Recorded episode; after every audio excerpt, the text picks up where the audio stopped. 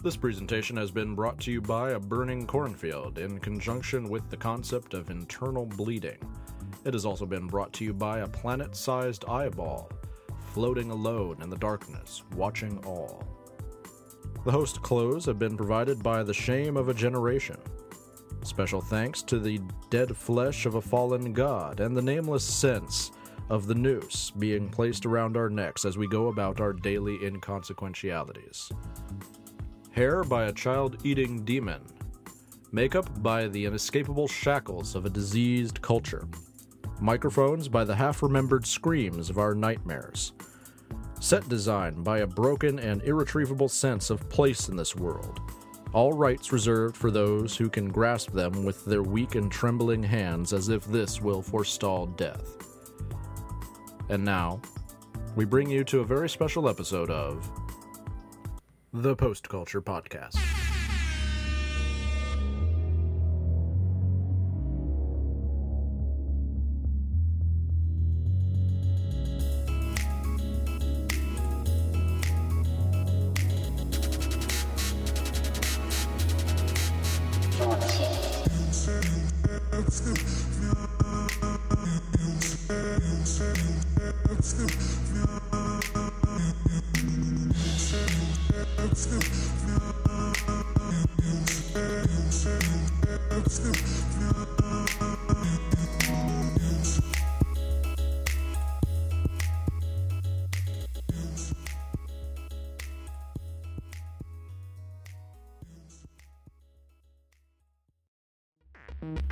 The premise was solid, familiar, the way an old pop standard is familiar.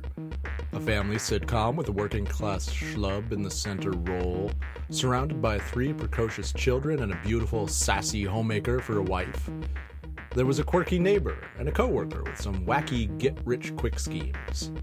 There have been a hundred sitcoms like it, but in the way a trained vocalist can take a familiar melody and make it something unique to their voice, we would take this sturdy old setup and give it our own flavor.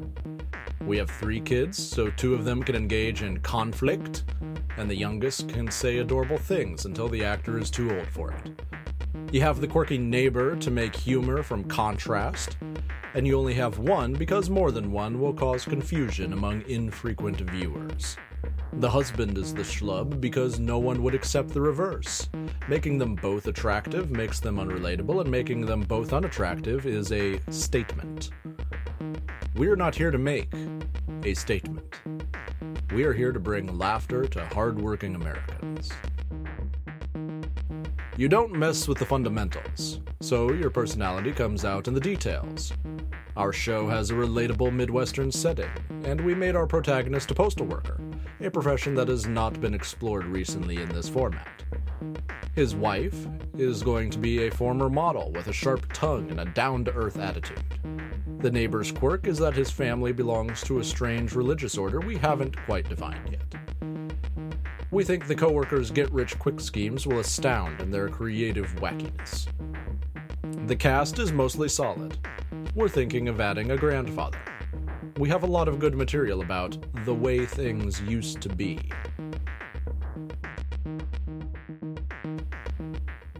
We are not fond of the choice of actor to play the protagonist. The network has fostered a C list stand up comic into the position, but he is not right at all. He is not a working class schlub, or even ruggedly handsome. He is a chinlish nebbish, and we have been asked by his agent to incorporate bits from his act into the show. If we were less confident in our premise, we would smell disaster. But the premise is solid. This is why you need a solid premise, first and foremost. A solid premise can absorb any blow. And now a brief word from our sponsors. Come on down to Crazy Lester's used cars where we have gone mad with power. We can charge literally anything we want for these cars. A dollar? A chicken? Three droplets of Yeti blood? Anything. Here at Crazy Lester's, we're slashing prices. We're slashing lots of things. We hold the knife and we are drunk with the possibilities of what we can rend asunder with its blade. God help us, we could slash so many things.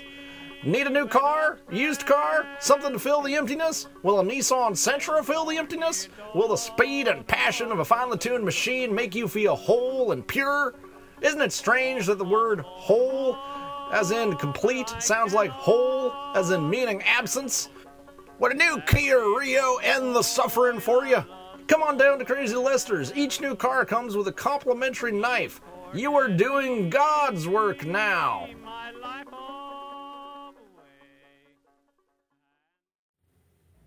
And now back to our story. The first few episodes have gone well. The audience has found our variation on these common themes to be pleasant, light viewing. The purpose of such a show is to find longevity, the key to which is inoffensive laughter the first time around, comfortable familiarity, in repeats. It requires a delicate mixture of mild surprise and time worn craft. So far, the machine is working. However, we are running into difficulties with the human element. Our protagonist feels we are mocking his character, which of course we are, as is fitting to the premise.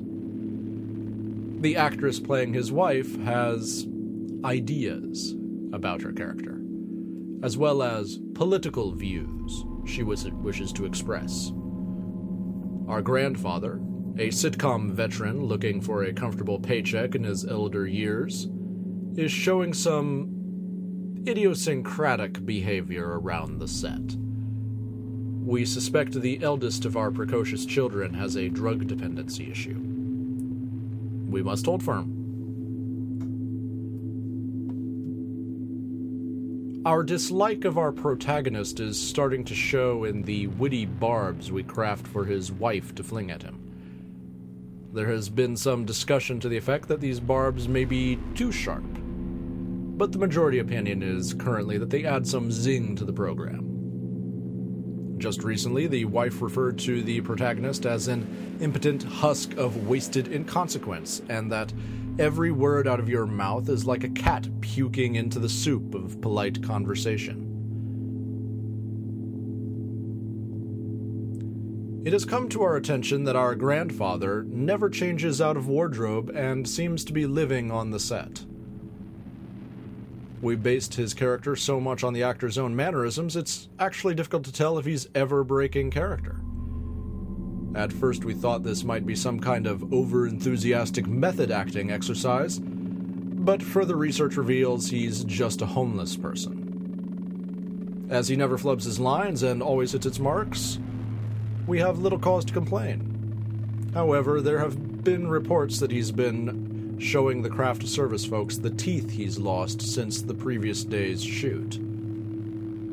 This is particularly odd since he has dentures. We are still processing this information.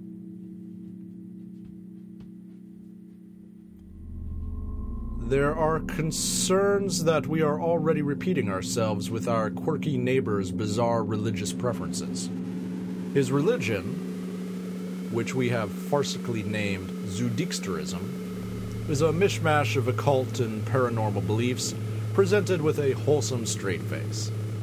It has been the source of many excellent gags. However, the secret of such a source of humor is to never repeat yourself, to keep adding endless streams of new additions.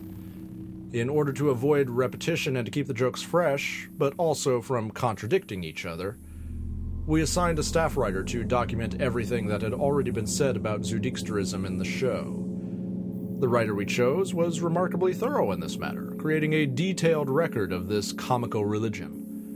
The document's re- resemblance to a religious text was noted by the other writers, and the one who put it together began to jokingly refer to himself as the prophet.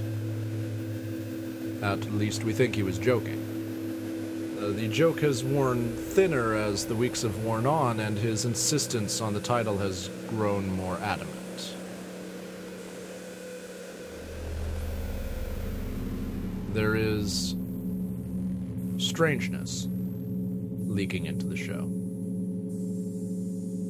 We're losing a modicum of confidence in our abilities to hold it all together. the human element is fraying around the edges and beginning to crack in the center. One of our precocious children has turned out to be a glutton for horrible drugs, which she consumes in ungodly quantities. This has remained out of the press for the most part, but we have found that we have had to employ a generous five hours of makeup work just to keep her from looking like a haunted, soulless wraith on camera. We managed to write her uncontrollable drooling into one episode with some success, but the three episode arc where her hair fell out in clumps stretched credulity. Our stress has found release in ever more bitter quips from wife aimed at protagonist.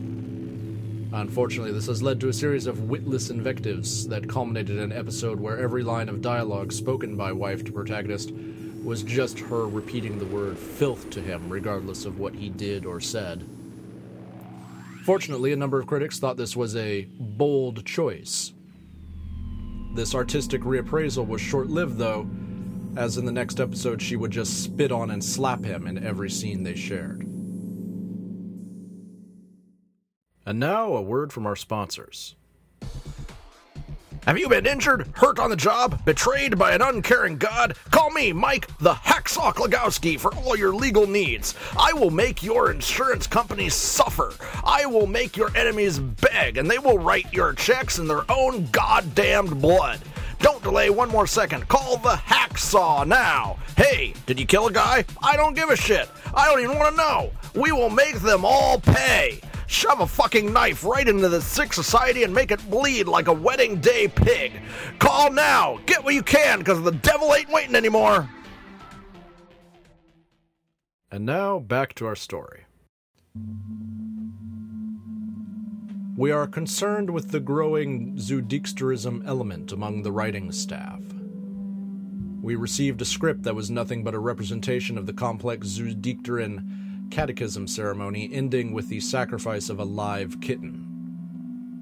When we decided to do an episode where our protagonist has to help his kids prepare for a bake sale when wife gets the flu, most of the writing room went on strike, demanding we show more respect for their religious convictions. Promising to include a scene of the Zoodiktrian marriage rites has pacified them for now, our resulting frustration led to an additional scene where the wife beats the protagonist with a tire iron for a solid minute and a half of screen time. It was not our best episode. A streak of ad libs from our actors has further skewered the already shoddy, disorganized plots coming out of the writer's room. Protagonist is insisting more of his comedic material be used, but as he has not had time to perform stand up regularly due to his commitment to the show, he is recycling bits from old notebooks that never worked out on stage. We recently had to excise a three minute speech about how toast is weird. Wife has been disappointed that we did not allow her to express her deeply held political beliefs as part of her character, so she has begun to include them herself. After we removed an extended anti vaccination screed from one episode, she began to insert her views into more difficult to edit places. Along with our uncontrollable urge to vent our frustration towards protagonists through her, this has led to some odd moments, such as one sequence where she spent a full minute of airtime whipping protagonist with a belt while delivering a heartfelt invective against fluoridated water. Even our dependable, if odd, grandfather is drifting from script.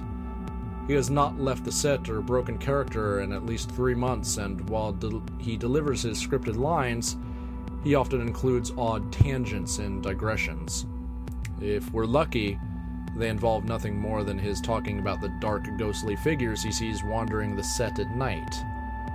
If we're unlucky, we end up having to stop production while he pulls out a bag containing at least a dozen human mouthfuls worth of teeth, meticulously describing each one. We pray to God the Father we are never asked to provide a blooper reel. Something has happened that has impregnated our minds with a morbid obsession. Something dark and sinister finding portal to us through our show. It began with a late night editing session We were looking over the most recent episode, working to repair the cracks and return it to some semblance of normalcy. Lost in thought, brooding over our growing difficulties, we let the episode run on. The closing credits rolled over a static shot of the living room set, the center of much of the show's action. So wrapped up were we that we hardly noticed when the credits ended. But the silence that followed was not the right kind of silence. Instead of cutting to the production company logo, the shot remained silently on the empty living room. We watched, confused by this odd occurrence. On the back wall of the set were the stairs that led to the second floor of the family home actually a set going nowhere. They ran from the bottom left of the screen to the top right, nondescript wallpaper and family photos covering the wall behind them, the couch just off center. As we watched, hypnotized by this unexpected silent moment, a leg clad in black slacks, black leather shoes, took a single step down the stairs. The image cut immediately to the production company logo, as it should have been in the first place.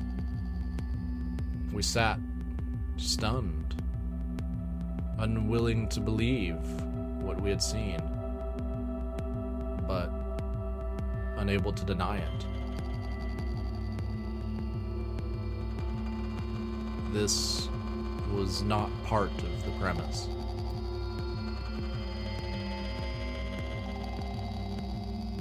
We have been neglecting our duties to the show. We know this, yet we cannot pull ourselves away. We still watch the show, watch it with an obsessive attention to detail, poring over it frame by frame, yet the plot, the dialogue, even what the actors are doing hardly concerns us. We're looking for cracks in the reality of the program. Those ghostly images that seem to infect the show like a spreading virus, only to disappear from sight without warning. The eyeless faces that briefly flash on reflective surfaces. The way a face in one of the family photos on the set nearly blurred away from the low picture quality will, for a moment, seem to be screaming. Scenes that should cut to go to a commercial break but keep on a beat or two longer than they should, the stillness of the set and a static shot becoming haunting in its inactivity. We once nearly fainted when one of these silences was broken by the sudden tortured female scream, punctuated by a mirror in the shot suddenly cracking as if struck by some invisible force. The scene cut right away and never reappeared compared to such insidious horrors, what hope do the comedic foibles of a middle class family have in holding our interests? We catalog these occurrences diligently, hoping desperately to quantify and understand what we are seeing, to bring some order to it. As the images are fleeting, our catalog is the only record of what is happening to protect it, we have developed a code based on Nordic ruins that we have encrypted all of our writing into. We, we are so tired.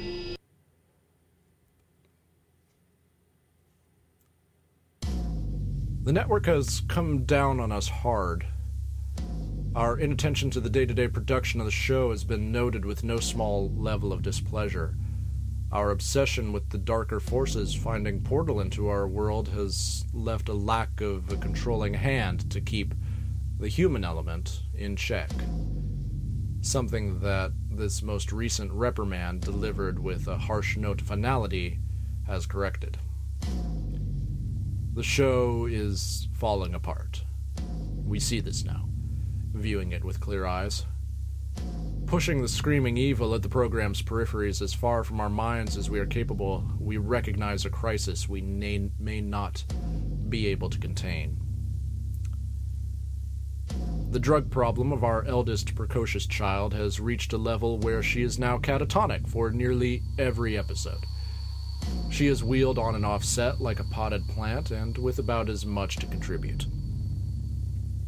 Protagonist, his stand up career totally stalled, delivers a desperate three minute monologue each episode with no relation to the action occurring around him.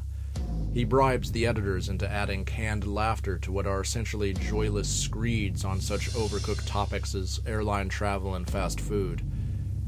In turn, Wife has inserted a short endorsement for the power of crystal healing into the last three episodes. Grandfather is wearing an unexplained necklace made of teeth. Every third episode is an in depth examination of the rites of Zoodicksterism. Our quirky neighbor, long forced into being a conduit for the increasingly convoluted and oddly bloodthirsty Zoodickian writers cult, has become an emotional wreck who sobs violently when offset and self medicates with increasingly potent tranquilizers just to make it through his symbolic rituals. We're fairly certain the youngest of the precocious children has not appeared in five episodes and is entirely unaccounted for. The season finale is filming this week. If we cannot bring the show in line, then it and the careers of all involved, including ourselves, will come to a decided end. We are not optimistic. And now a word from our sponsors. Bad credit, no credit, no shame, no remorse, bad stains on your soul? Call us, we can help. Consolidate all your possessions into a single box and then set it on fire. Find the security you need to at last reach beyond yourself and kill your neighbor. We take organ meat as collateral. Anything is okay when God's not looking. Tired of worry, despair, moral exhaustion? We don't care. We'll kill your pets if you cross us. So call now. Why wait when we're right behind you? And now, back to our story. We are done. There is nothing to salvage from our final days of shooting, and in the end, the whole thing came as close as a major network sitcom can to having a total psychotic breakdown. Ultimately, we blame ourselves. It began with the story, or rather the lack of one. The writer's obsession with Zoodickian rituals was too far gone, and we were forced to cobble story elements together at random just to have something to work with. We think it, in the end it had something to do with a comically misguided dinner party. We've lacked a studio audience for months due to the number of children that have disappeared from the set, so the episode was filmed in silence that we would cover with canned laughter later in post though we endeavored to convince grandfather to wear something other than the loincloth he had made himself from leather, the source of which is dangerously unknown. We failed to make our point in a way that he could understand. He hit his marks, though. The only other cast member we can say that about is our eldest precocious child, who, as a comatose skeleton, has only given one mark to hit and no lines both our other children have vanished, and Child Protective Services and the Screen Actors Guild have refused to allow us to replace them. The ad libbing began almost immediately. Our protagonist ignored his script and instead began to monologue on how white people and black people are different. Rather than channel our frustration through wife, we channeled it more directly through a prop toaster from the kitchen set we used to beat him senseless with. As for wife, she also ignored her lines and proceeded to kick protagonist in the groin as he lay unconscious on the floor, uh, more out of habit than direction, and gave an extended commentary on the power of positive thinking. Quirky neighbor just sat on the couch and wept. Worst of all, the ghostly visions which we had been repressing began to return. Only now, rather than seeing them through the screen during editing, we were seeing them right before our eyes as we watched filming. Shining eyes glaring at us from the rafters, shadows of dark figures moving over the set with no body to cast them, the sound of a child giggling faintly as if from the bottom of a deep well. We tried to hold them back, but all we could do to control them was to shut our eyes and scream silently until shooting stopped, at which point we would scream openly. Without our control, the production fell into further disarray. The crew was in open revolt, the actors ad libbed freely or vomited uncontrollably, depending on their level of inebriation, and the whole thing ended up with us being shut down rather dramatically by a SWAT team. The police had been tipped that a religious cult had been murdering children in the studio, which is not exactly true, but would not have been surprising.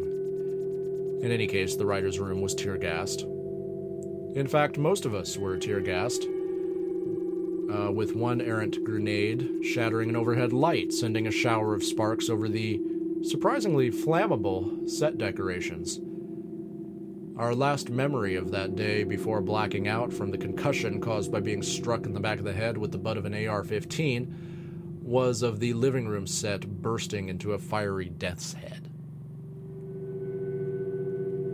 We were all arrested, some on more substantial charges than others.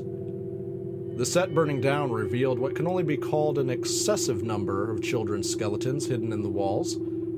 The ensuing investigation left no clear suspects. It turned out more than one member of the cast, crew, and production team were basically living on set. Grandfather, of course, had been there for months, but it turned out the entire writing staff had taken up communal living in the writer's room. Our doped up eldest precocious child was essentially in a makeup chair to cover her endless bodily desecration from 2 a.m. until the day's shooting, after which she would lay prone in her dressing room. And of course, we were often in the editing room looking for ghosts on the television screen all night and into the early morning. Hardly a compelling argument for our innocence, admittedly, though we don't remember doing as much extended blood coughing screaming as we apparently did. Taken together, the security camera footage from around the set makes a fascinating document showing a vast tableau of human mental illness. We were released, eventually. The writing staff, though cleared of child murder, were found guilty of animal cruelty and sexual deviancy. Grandfather, though a prime suspect, was also found innocent and wandered off into the woods right after his release. The investigation has sunk into a legal and mental quagmire. We're fairly certain that's where it will remain. The network will never recover and we're certain we will never work again in this industry or within the borders of any functioning Western democracy. In a way, we're glad. The program attracted a dark presence. The finale was never aired and will never be in any state to be aired, though certain psychiatric societies have expressed interest in the raw footage. We fear we had we finished the series it would have opened something into the world. A vile strain of sickening cosmic madness that would have pulled our world into the brink of a global psychosis. We pray to whatever passes for a god in this universe that it never finds a foothold somewhere else. Still, the premise was solid.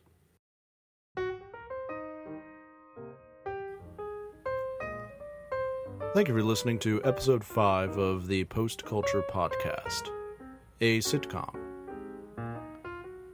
Our opening theme was provided as usual by Fourth Shift. You can follow them at soundcloud.com slash fourth and at twitter.com at fourth underscore shift. The music used in the car dealership ad was provided by Buell Kazi It is a track called Butcher's Boy. All other music in this episode was provided by Psychic Mold. Follow them at psychicmold.bandcamp.com. Please provide your support. Thank you once again for listening to our podcast. Just a reminder keep watching the skies. They might be watching you.